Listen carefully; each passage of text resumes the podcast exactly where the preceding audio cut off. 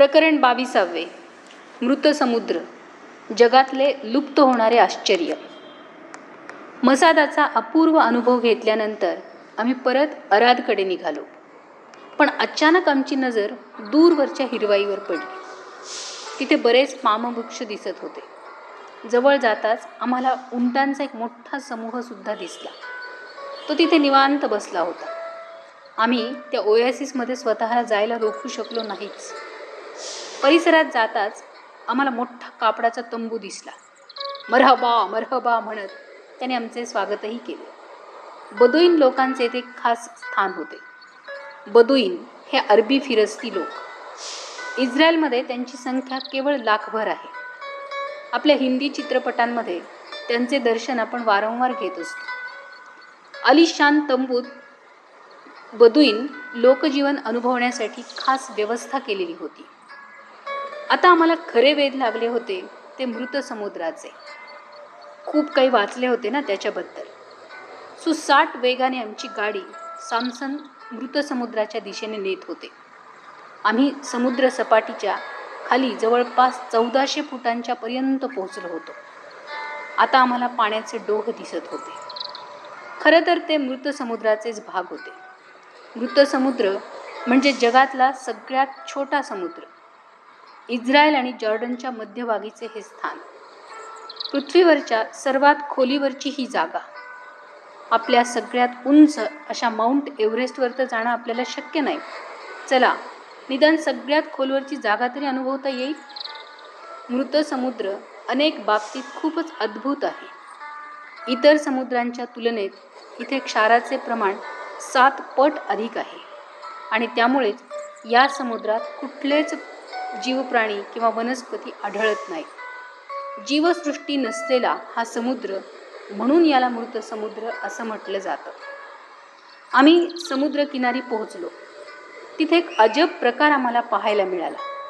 भरपूर पर्यटक अंगाला काळी माती लावून बसलेले होते.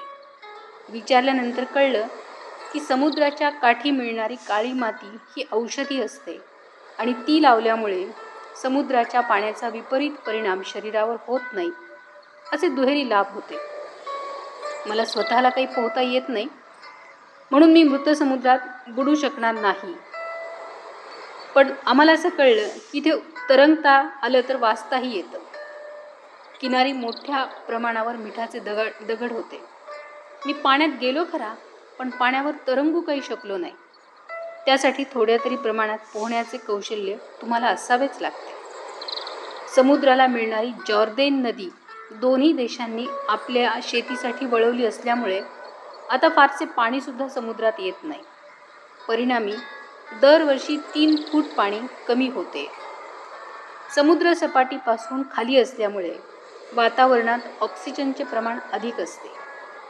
आरोग्यासाठी या परिसरात अनेक जण येतात.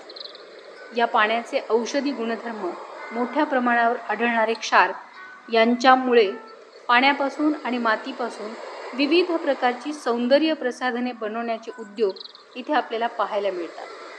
सम्राज्ञी आणि सुंदरी क्लिओपात्रा ही या पाण्याचा वापर आपले सौंदर्य खुलवण्यासाठी करते अशी एक आख्यायिकासुद्धा आहे. हिब्रू भाषेत प्रेमाला एक शब्द आहे आणि तो म्हणजे अहवा अहवा या नावाने सौंदर्य प्रसाधने निर्माण करणारी प्रसिद्ध इस्रायली कंपनी जगभर आपले उत्पादन विकत आहे. पाण्यात मनसोक्त आनंद घेतल्यानंतर मी किनारी आलो. भारतातल्या सगळ्या जीवलगांशी खास फोन करून बोललो आणि एक वेगळीच भावना मनात साठवत आम्ही जवळच्या अहवाच्या भल्या मोठ्या दुकानात गेलो. तिथे भरपूर प्रकारची अगदी विविध प्रकारची सौंदर्य प्रसाधने पाहायला मिळत होती. माझी आई तर यातलं काहीच वापरण्याची शक्यता नव्हती. मग मी काही गोष्टी माझ्या बहिणीसाठी घेतल्या आणि आम्ही पुढच्या प्रवासाला निघालो. आता पुढचा टप्पा होता इस्रायलमधले विश्वविद्यालय पाहण्याचा. आम्हाला काही युनिव्हर्सिटीजमधून आमंत्रणं पण आली होती. कशा असतात तिथल्या युनिव्हर्सिटीज काय करतात तिथले बांधव? विशेषतः जू बांधवांचा काय उद्देश असतो? असे भरपूर काही आम्हाला इथे जाणून घ्यायचे होते. आणि त्यासोबतच भारतीय सैनिकांचा इस्रायलमधला अफाट पराक्रमाची गाथाही आम्हाला समजून घ्यायची होती.